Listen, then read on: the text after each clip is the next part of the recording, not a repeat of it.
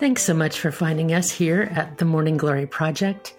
I'm your host, Betsy Graziani Fassbender, and my co producer, Angela Washington, and I are ever so proud and honored to bring the stories of amazing people to you. These are survivors, thrivers, innovators, and trailblazers who tell us not just their stories, but how they got through whatever they got through to get to where they are. We hope you find them as inspiring as we do. Thanks so much for listening and for giving us the honor of your time.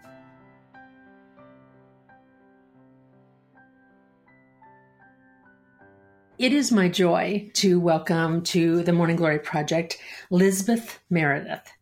Lizbeth was thinking at a time that she was doing everything she could possibly do not to duplicate her own dangerous and abusive childhood. She found that she had somehow fallen into the trap of the treacherous family that made her daughters vulnerable nonetheless. Finally divorced from an abusive ex husband, Lizbeth's world turned upside down when he abused the visitation rights and left the country with the two girls, landing in his native country of Greece. Pursuing, finding, and rescuing her daughters became Lizbeth's everything. Her harrowing story is captured in her memoir, Pieces of Me Rescuing My Kidnapped Daughters, and it premiered in March of 2022 as the true story film on Lifetime as Stolen by Their Father, starring Sarah Drew. Lizbeth is an author, speaker, and online teacher who holds a master's degree in psychology.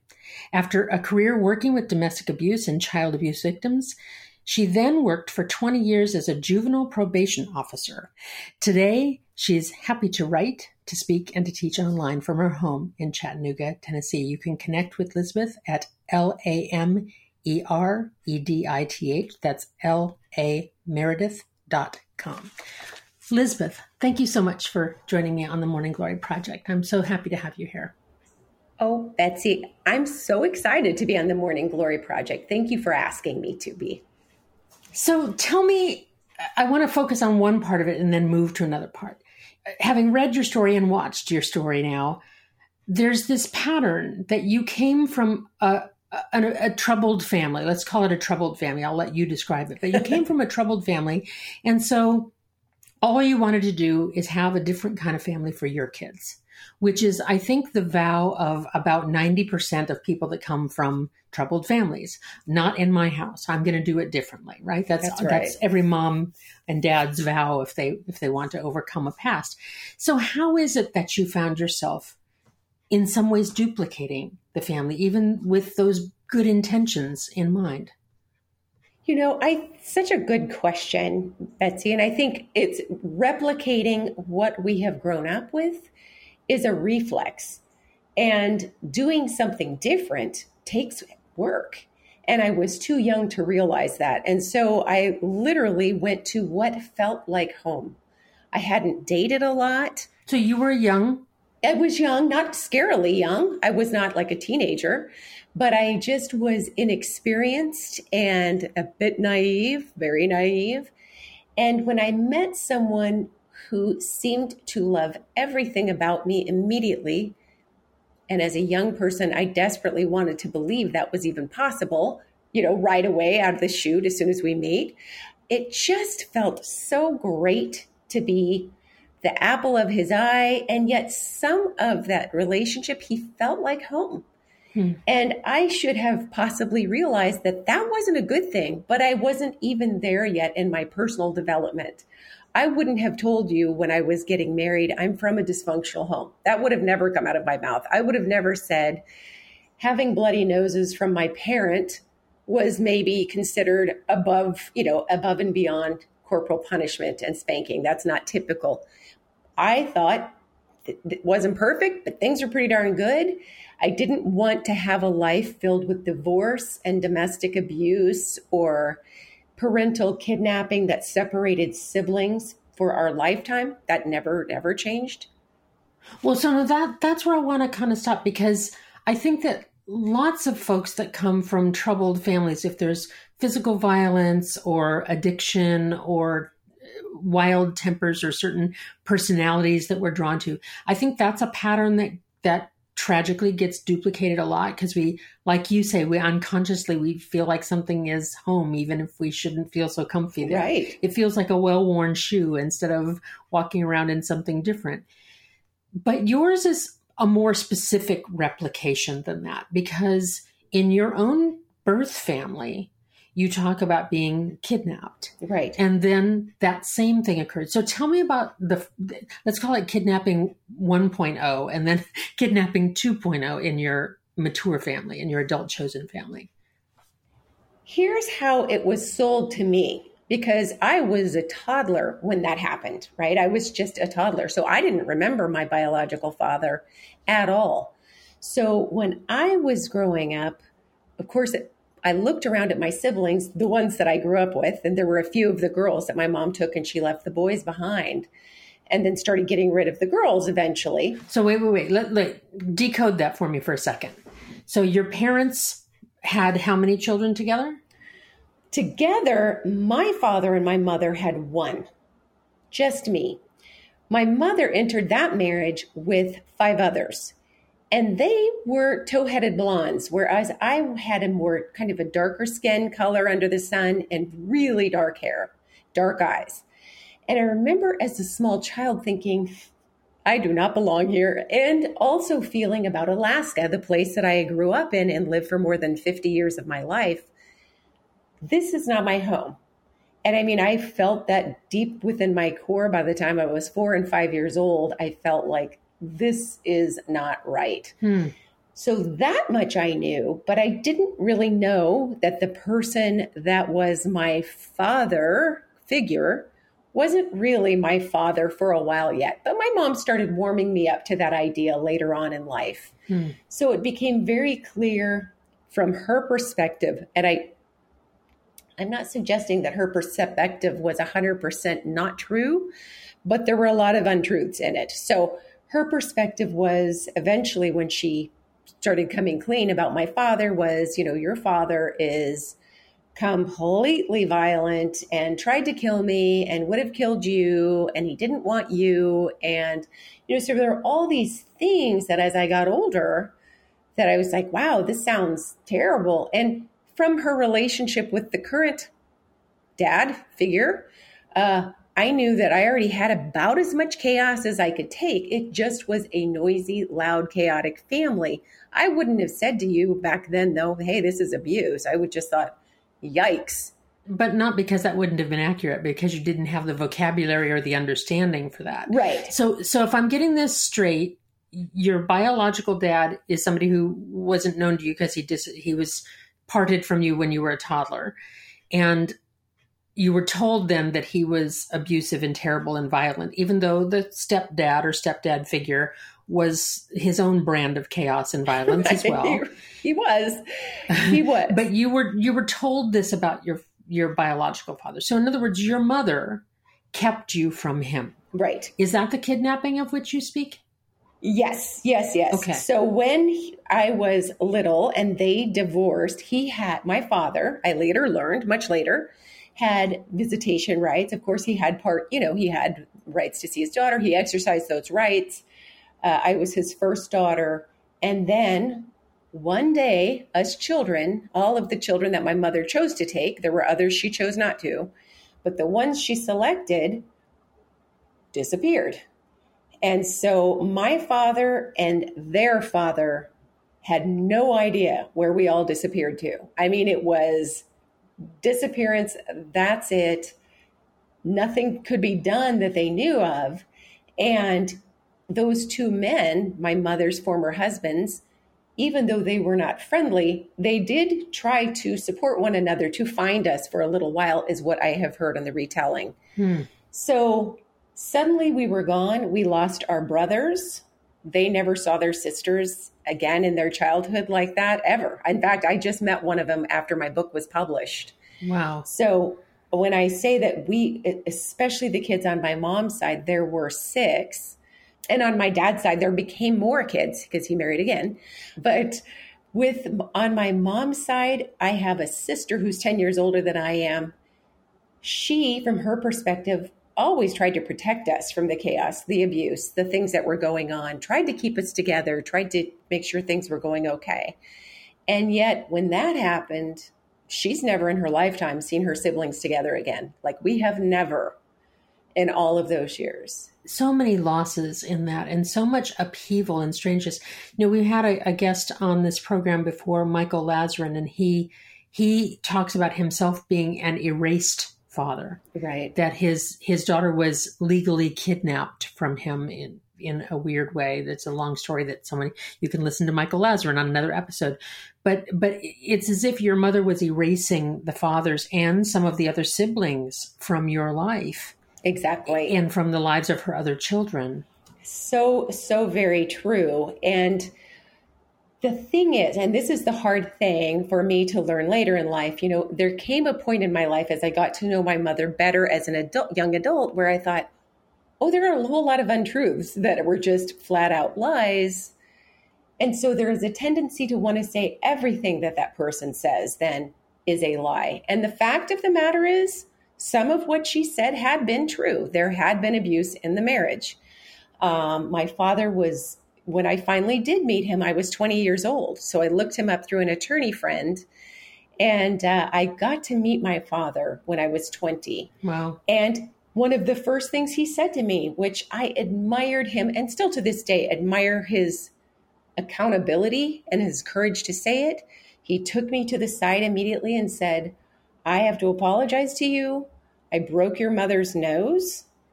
I you know, I did this thing. I have lived with it my whole life. I am so sorry. There is no excuse for abusing another person. I had no right to do it. And I know it affected your life. Mm. And I have to say that really, I'd never heard somebody say there was a violent incident and nobody deserves to be abused. That was not the message I got growing up. Right. So it was really shocking. And Elizabeth, as many times as you've probably told this story, I can still feel the emotion in your voice. Yeah. when yes, you it, when you admit that because it's it's such a huge a, a genuine admission of guilt and apology a genuine apology is sometimes it's not everything but it's a lot it is a lot. a lot. it is and it takes a lot of courage yeah. to say, because I certainly wasn't going to be asking. This was not a mission for me to find out these things. I, so so let, let me trace this back here because it's such a fascinating story. And I, I want to be careful not to go off on too many of the bunny trails here. We're going to get lost. so so you came from this house this household where there was this whoosh and you know it, it, makes me think of the the line in the wizard of oz my people come and go around here yes. you know really quickly so so here was this whooshing coming and going and changing of fathers and also a generally chaotic uh, somewhat violent uh, environment. And so of course when you met the man that would be your husband and he was so adoring and what they call love bombing and when he was doing all of this of course you were just dry soil for that to just get drunk in right? I mean it was like Absolutely. oh my gosh this is the answer to everything. This is and, and it's how we sometimes duplicate our patterns without intending. We think we're getting the exact opposite, and it proves to be exactly the same. Exactly. And so here you are. So so you get married. You he's an immigrant from Greece. Yes. Yes, he was a citizen already. A citizen, an American citizen. Yes, by the time I met him, he was. I thought okay. I was so smart to figure that out. I thought safe oh yeah. Well, you did your due diligence, but that's right. That right. was all I did. so, so you married. You had two daughters. Yes. And then tell me how your relationship ensued. I think before I had the two daughters, like week number one of being married was horrifying. Hmm. And it only got worse over time. And so, you know, I was, especially then, I was somebody who really, really, really wanted for things to be different. I did not want my kids growing up in what we would call in that generation, quote unquote, a broken home, not realizing that the breaking was not really about a divorce as much as what was going on in the home. It was broken when I stepped in. So I was committed to, and as a young person might think, um, oh, at least I had the children who would love me. And this gave me a purpose and I'd made my bed and I would lie in it and they would have two parents, those lucky kids, and they would never have to go through what I did, which is look a parent up through an attorney.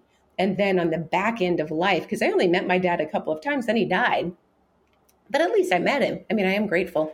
Right. But, you know, I thought, well, my kids will have it different. And the truth is, I had to do a whole lot of overlooking and focusing on the girls to convince myself that this was a good thing. It was not a good thing from the start. So you say the first week was hell. Why? Yes. He disappeared. My former husband had this interesting tendency to go radio silent and then just not come home. So you're newlyweds and he just takes a powder. Yes, brand newlywed and he is who knows where. And so this begins my marriage. And, you know, I had waited, I'd put a whole lot of hopes, hinged a lot of things on this relationship. And wow, you know, this was awful. And then when I got pregnant much sooner than I meant to, that became you know he and he definitely warmed to having a baby like I did. We both had to warm to the idea. But there was somewhat of a jealousy, I think, that happens sometimes when people are in an abusive relationship. He'd had a lot of control and I felt very vulnerable. When you have a baby uh, growing inside you, there is a feeling at times of strength and a different focal point. And I felt I was a little bit magical now because I could do this amazing thing. You can make a human. That's right, a little baby. and it was so exciting, but it did not make our relationship more solid at all. He became more possessive, more controlling, started kind of cutting me off of connections that I had, friendships. I got laid off from work. He seemed thrilled with that. Then you're more dependent on him.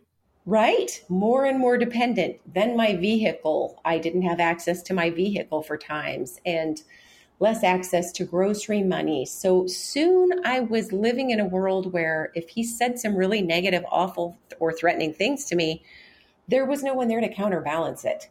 You know, in a normal rela- relationship, you have your friends, your family, whatever, and you tell them if you're having some relationship stress, and they'll go, you know what, you're not perfect. However, that's not okay. So you had no sounding board and only your own distorted eh, isolation and your distorted view of what he was doing. Yes. So two babies come. yes, two babies come. And I shouldn't say no sounding board. There were a couple of people who hung in there with me, but I wasn't telling the gritty underbelly because I wanted people to like him. Right. You know, I, I've seen this with now my, you know, I wanted people to like him because we were going to make this work. So I was kind of hesitant as to what I said. And, uh, you know, then I have the two babies and he's still disappearing for days at a time. One time he disappeared for an entire week. And unfortunately, I'm not a very sentimental person. So I don't think I loved him at this point at all. I mean, I really did not. So I called around and tried to find him this and that, but part of me prayed, let him be, please let him be deceased. It would be so awesome if he died.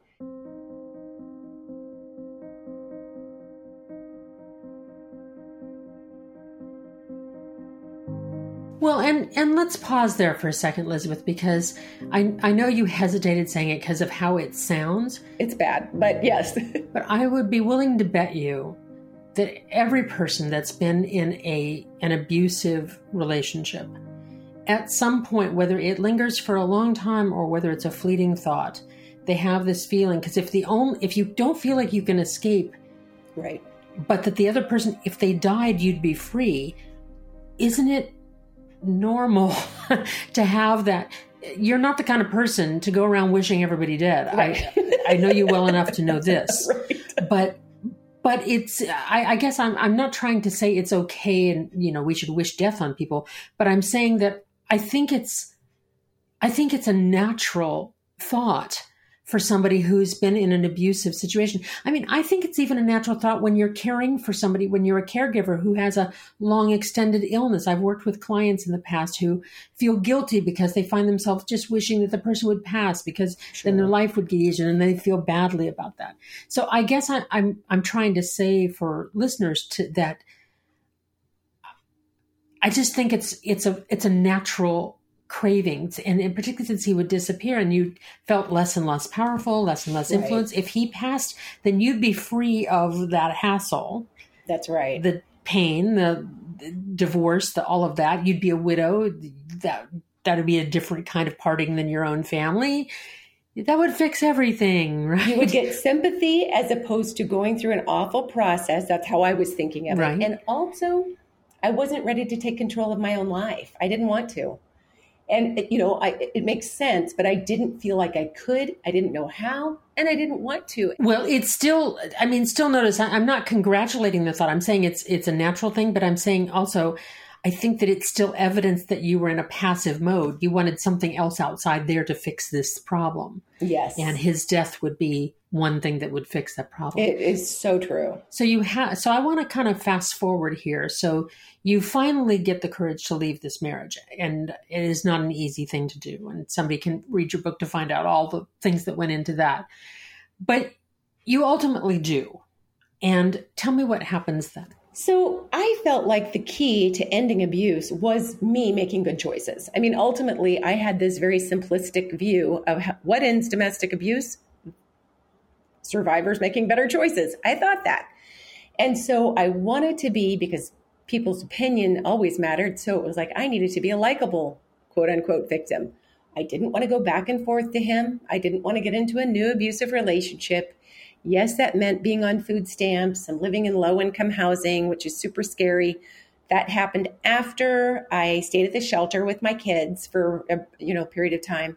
But I wanted to, I really wanted to nail my role and give the girls a better future because I finally thought after I was strangled, and I think that's the precipitating incident before, uh, the day I left him. Is he he tried to choke you, which is a very oh he did. He strangled me repeatedly in front of my oldest daughter, and she was two and screaming and screaming and screaming. Because for children who grow up in violence in the home, the person that they love the most is hurting the other person that they love the most. Well, plus it's just scary to be around violence, period. Oh, it is. But when you're a little kid and you feel like the world kind of centers around you at her developmental stage, then whatever happened around her must kind of have been in her fault and in her control. That's how she took it as a toddler. Well, and here you are identifying this in your daughter because you recognize it from your own history. Right. Oh, yeah. So so you finally get the courage to part from your husband, which is not an easy process. You did it at great personal cost and discomfort and inconvenience and worry and all of those things. And he he finally is given visit, uh, unsupervised visitation back because because he's been violent. There's been some right. limits on how his access to the children, but that amount of time passes and he somehow graces his way into unsupervised visitation. And on his, tell me what happens then. Four years, after, so two years after I left him, I finished my college degree, which was great. Got off public assistance, got a great job working with survivors and educating community about domestic abuse. And I love that job, probably still my favorite job of all um, you know, met dynamic workers and just loved the work. Fabulous survivors. But four years after I left him, so four long years, not four months or four weeks or whatever, four years after I left, he took the girls on the time that he was allowed, you know, able to see them, of course. The legal visitation rights. Yep, legal visitation, unsupervised. Supervised visitation is not practical for the lifetime of a child. It's just not. And so at, at some point, it has to be relaxed. He got that back. You know, that was a back and forth thing a couple times and just left the country. And took the girls with him. Yes, he took the girls. He actually took the dog. He had a dog and he took the dog too. He did a lot of planning. This was not something that he did sloppily. He did a great job of it. And in Greece, he had a very large extended family, so he, he could did. rely on their help. And and they did not know that he was going to show up. And I guarantee you, they did not know. Hmm. For as much as I don't, you know, he and I are not on Christmas card lists, his family could tell you Exactly, especially the teenagers who were living in the home where he showed up. They didn't even know he had a second daughter. Wow. Yes. So they had no idea that he was coming, much less that he had a second daughter. There were friends of his that helped him plan it, but it was not his family they could tell you what it was like to have him show up and two little girls, and then he took off and left the girls behind. So then he's in Greece and you're here and you have limited funds because you work for a nonprofit and you know you've scraped yourself through school. And he is there and you go to the police and you're reporting this. And there's all this chaos because they're with their dad. He has a right to them. Right. Right? There and you get a lot of shutdown along the way. So it Right. took you a herculean effort it did. To it did to even find where they were and to connect. So tell me just a short version of, of that period of time, the searching time. the couple years Yeah. it so I- it took if so two years from the time he took them till the time you you were reunited.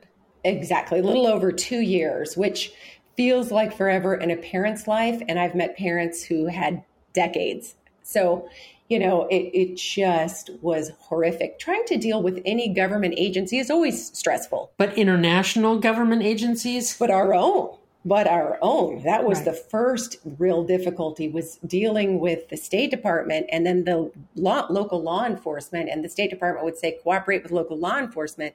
And then I did. And then they're like, you've ruined everything. How could you ruin everything? Why did this warrant get, uh, you know, why was there a warrant issued? Now they'll never send the kids back. So just dealing with our own government agencies and the mess in communication was horrifying. Going to Greece, that was i mean there are a lot of countries that i would feel less fond of i love greece i love greece but it is challenging to go through a foreign government you have to get your stuff translated you have to find the right person you have to make sure so no in addition to language barriers, cultural barriers, the expense of getting there and getting back, the and staying there if you're staying there. On top of that, the Greek system is not flawed as it is. The American system has its mess. yes But the Greek system has a different kind of mess, and it Yes. doesn't necessarily favor women, right and it doesn't necessarily favor American foreign women coming in and taking Greek children away. right essentially, right? it, what I was so fortunate for was being able to connect with other parents and lo- who had kids kidnapped during the process of my own children being missing. I was able to connect with some other parents whose kids were out of country in different countries. But even the attorneys I hired, even Greek citizens that I met, they helped coach me in what not to do. Because really, when you're anytime you're visiting a foreign country, you you're playing in their playbox uninvited. And here I show up with all my need and I'm ready to like pick it on the streets and call the news and do all of these things.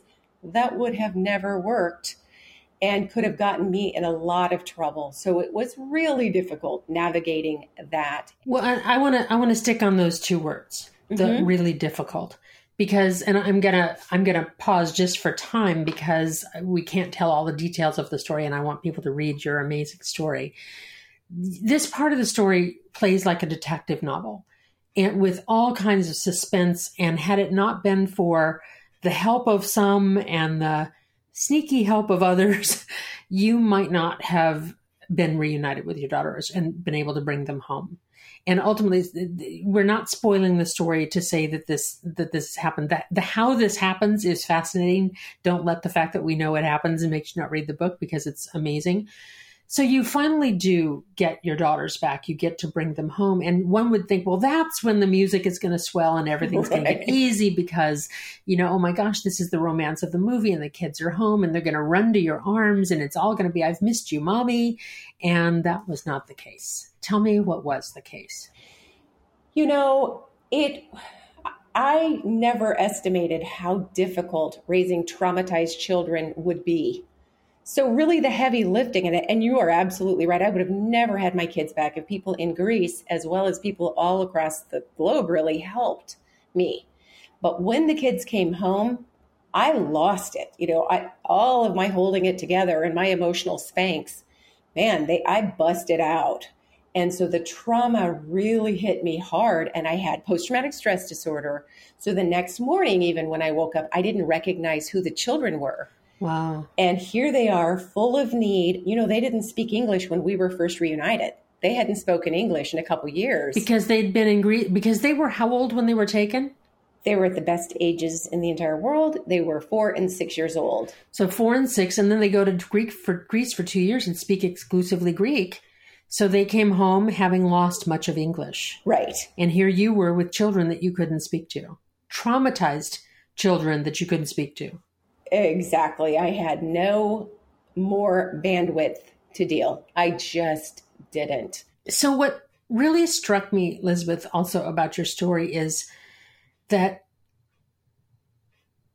after you know here in some ways your story is your story it's the it's this search and this hunt and this find and this reuniting and the overcoming the past and all that and that's all true but when you got your kids back what you shared with me in our earlier conversation has really stuck with me in that your children lost everything twice that right. your rescuing them was your story that right. was them being torn from another family exactly Exactly. With with a grandma and uncles and aunties and doggies and you know right. the, the kinds of things that a child has in a home.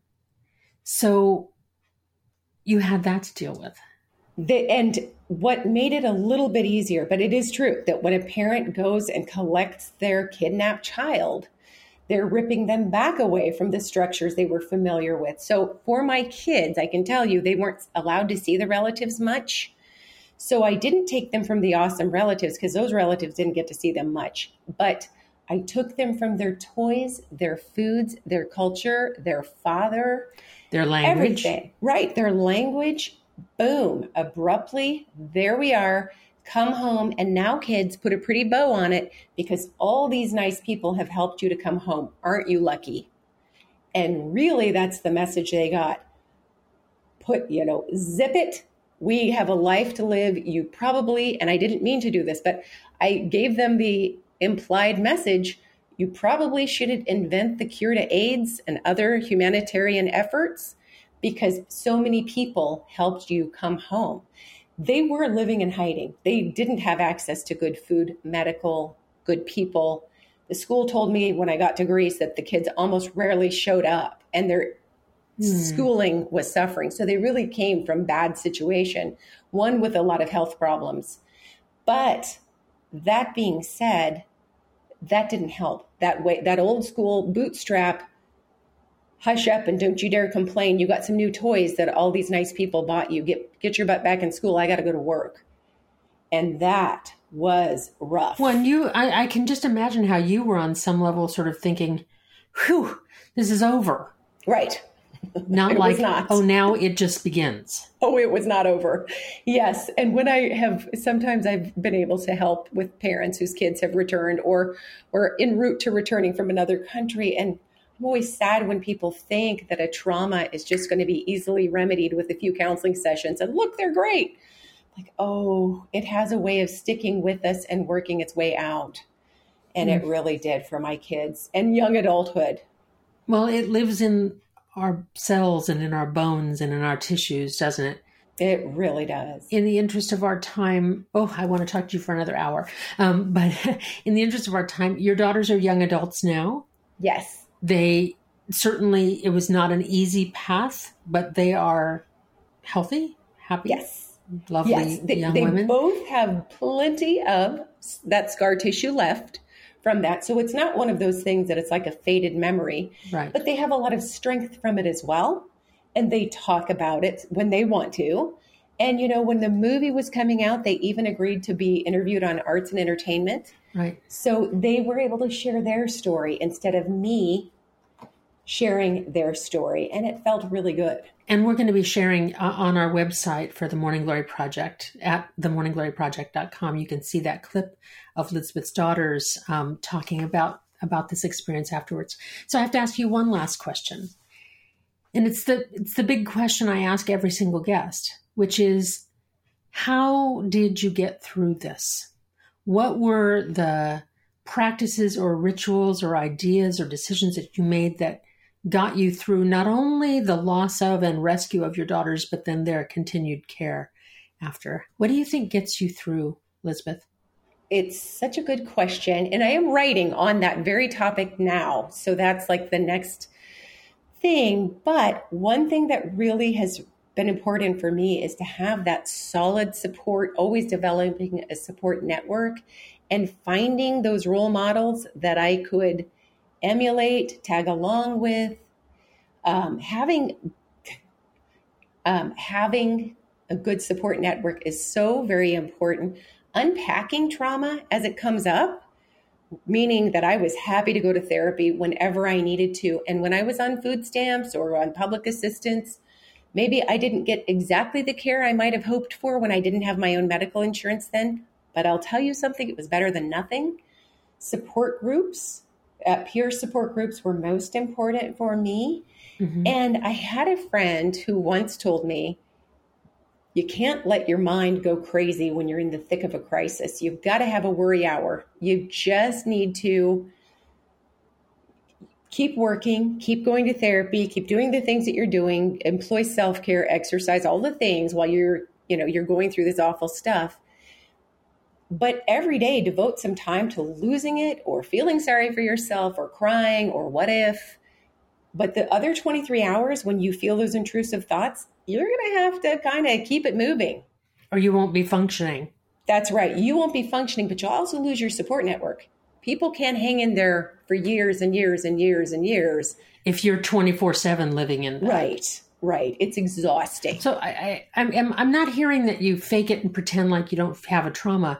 What I'm hearing is, you know, I'm going to give myself time to indulge this feeling but I'm going to shore myself up so that I can function these other times because I have daughters to care for and a job to do and self care to exercise and therapy to go to. Exactly. But if I need to bang my high chair for a while, I'm going to let myself do that for a certain portion of each day because it's real and it's true.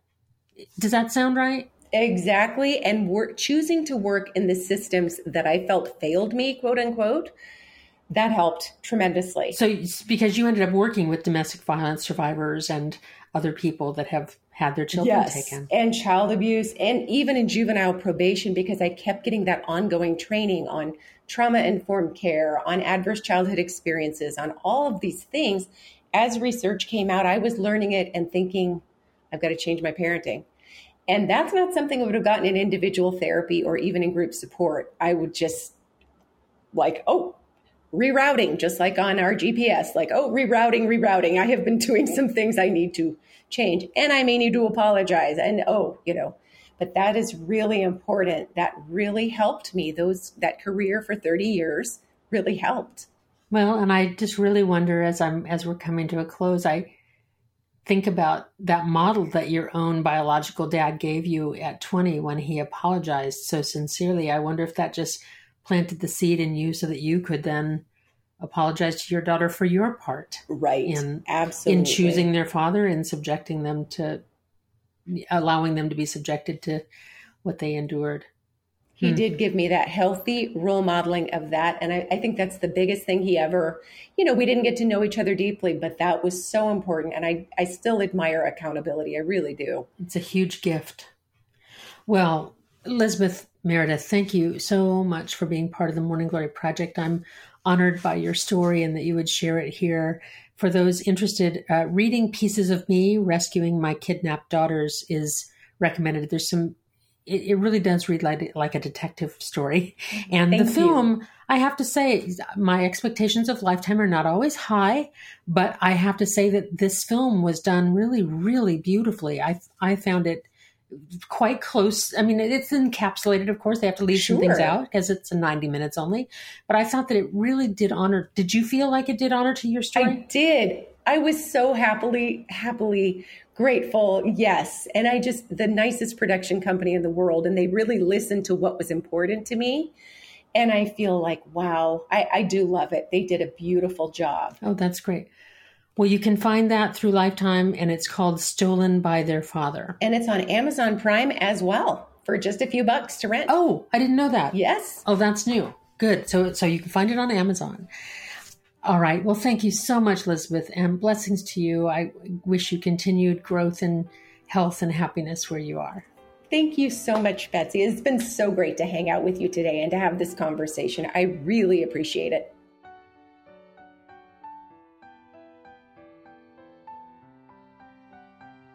I've been reflecting on my conversation with Lizbeth Meredith.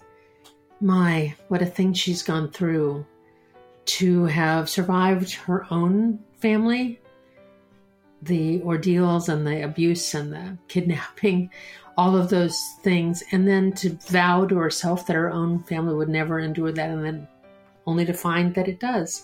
You know, so often we accidentally duplicate the the patterns of our family because of what exactly Elizabeth said. That felt like home. It felt familiar. And if you're accustomed to troubling things in your history, you may be more comfortable with troubling things than you ought to be.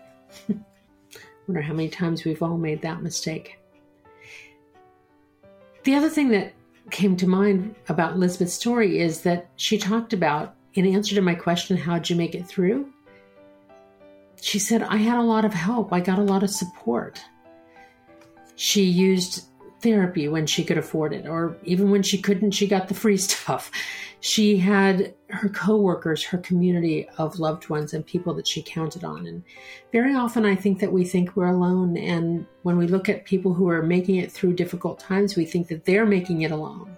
And in fact, they have a whole pit crew of people around them, supporting them, providing them not only assistance, but support and emotional encouragement and all kinds of things.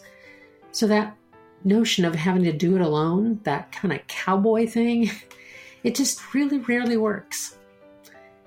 The other thing that really comes to mind when I think about Elizabeth's story is the question of time. If you read her book or watch the film that's been made about it, you'll see how much time this took, that this did not happen overnight. And this was this was an ongoing enduring absolute marathon of a challenge. And i'm reminded of a quote that i have here from henry van dyke a philosopher writer theologian. And he says time is too slow for those who wait too swift for those who fear too long for those who grieve too short for those who rejoice. But for those who love, time is eternal. Time is an accordion, isn't it? It contracts and expands. I know that during COVID, it felt like it went on forever, and now we look back and it seems like a wisp in a weird way. And when we're struggling, when we're striving, oh, it just seems like it's forever. But we have to come back to the love part. That's what gets us through. Love, support. Those are pretty good extra blooms. And I hope that wherever you are, that you're finding your way to bloom.